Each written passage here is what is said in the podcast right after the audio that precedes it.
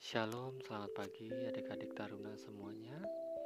Ya, untuk SPTH kita pada hari Sabtu 20 November 2021 diambil dari Keluaran 34 ayat yang ke-18 sampai ayat yang ke-26. Ya, mari kita baca. Hari raya roti tidak beragi haruslah kau pelihara.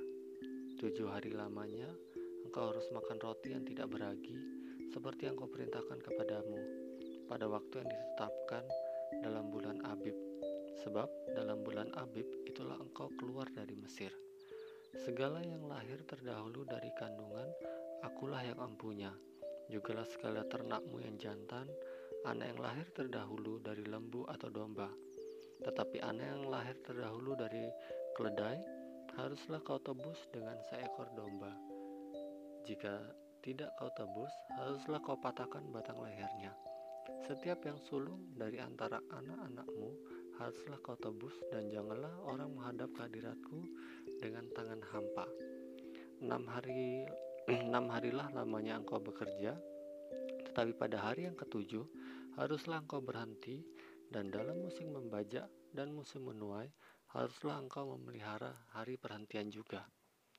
Hari raya tujuh minggu yakni hari raya buah bungaran dari penuaian gandum, haruslah kau rayakan. Juga hari raya pengumpulan hasil pada pergantian tahun. Tiga kali setahun, segala orangmu yang laki-laki harus menghadap kehadirat Tuhanmu, Tuhan Allah Israel. Sebab aku akan menghalau bangsa-bangsa dari depanmu dan meluaskan daerahmu, dan tiada seorang pun yang akan mengingini daerahmu apabila engkau pergi untuk menghadap kehadirat Tuhan Allahmu tiga kali setahun. Janganlah darah korban sembelihan yang kepadaku kau persembahkan beserta sesuatu yang beragi, dan janganlah ada dari korban sembelihan pada hari raya Paskah bermalam sampai pagi. Yang terbaik dari buah bungaran hasil tanahmu haruslah kau bawa ke dalam rumah Tuhan Allahmu. Janganlah engkau masak anak kambing dalam susu induknya. Demikianlah pembacaan Alkitab.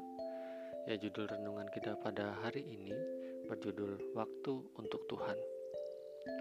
Menurut kitab kejadian, Allah menciptakan alam semesta dan seisinya selama enam hari. Kemudian pada hari ketujuh, Allah berhenti.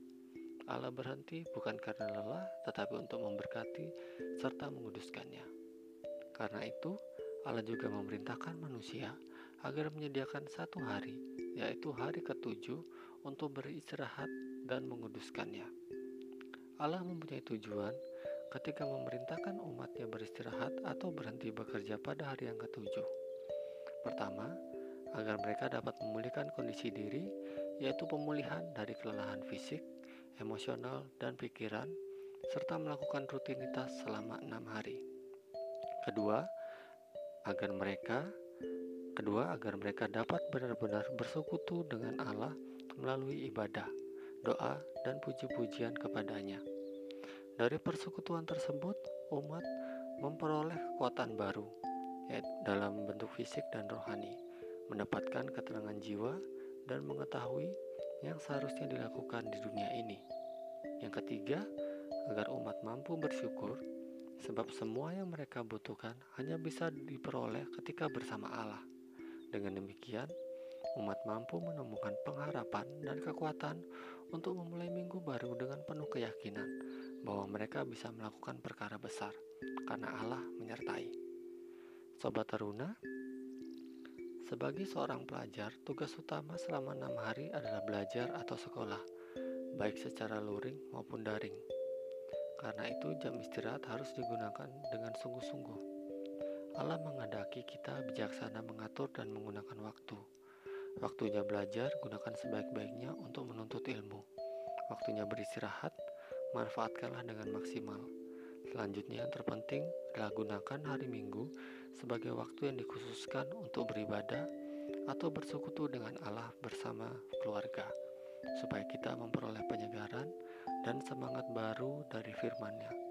Sedangkan selebihnya, waktu yang ada bisa kita gunakan untuk beristirahat dan melakukan segala kegiatan sosial yang lainnya. Amin. Ya demikianlah renungan kita pada hari ini. Mari kita satu dalam doa. Ya Tuhan Yesus, tolong ajarlah aku kami mampu mengatur waktu serta menggunakannya dengan bijaksana. Secara khusus untuk belajar, sekolah, dan bersekutu dan memuliakan namamu. Terima kasih ya Tuhan. Haleluya. Amin.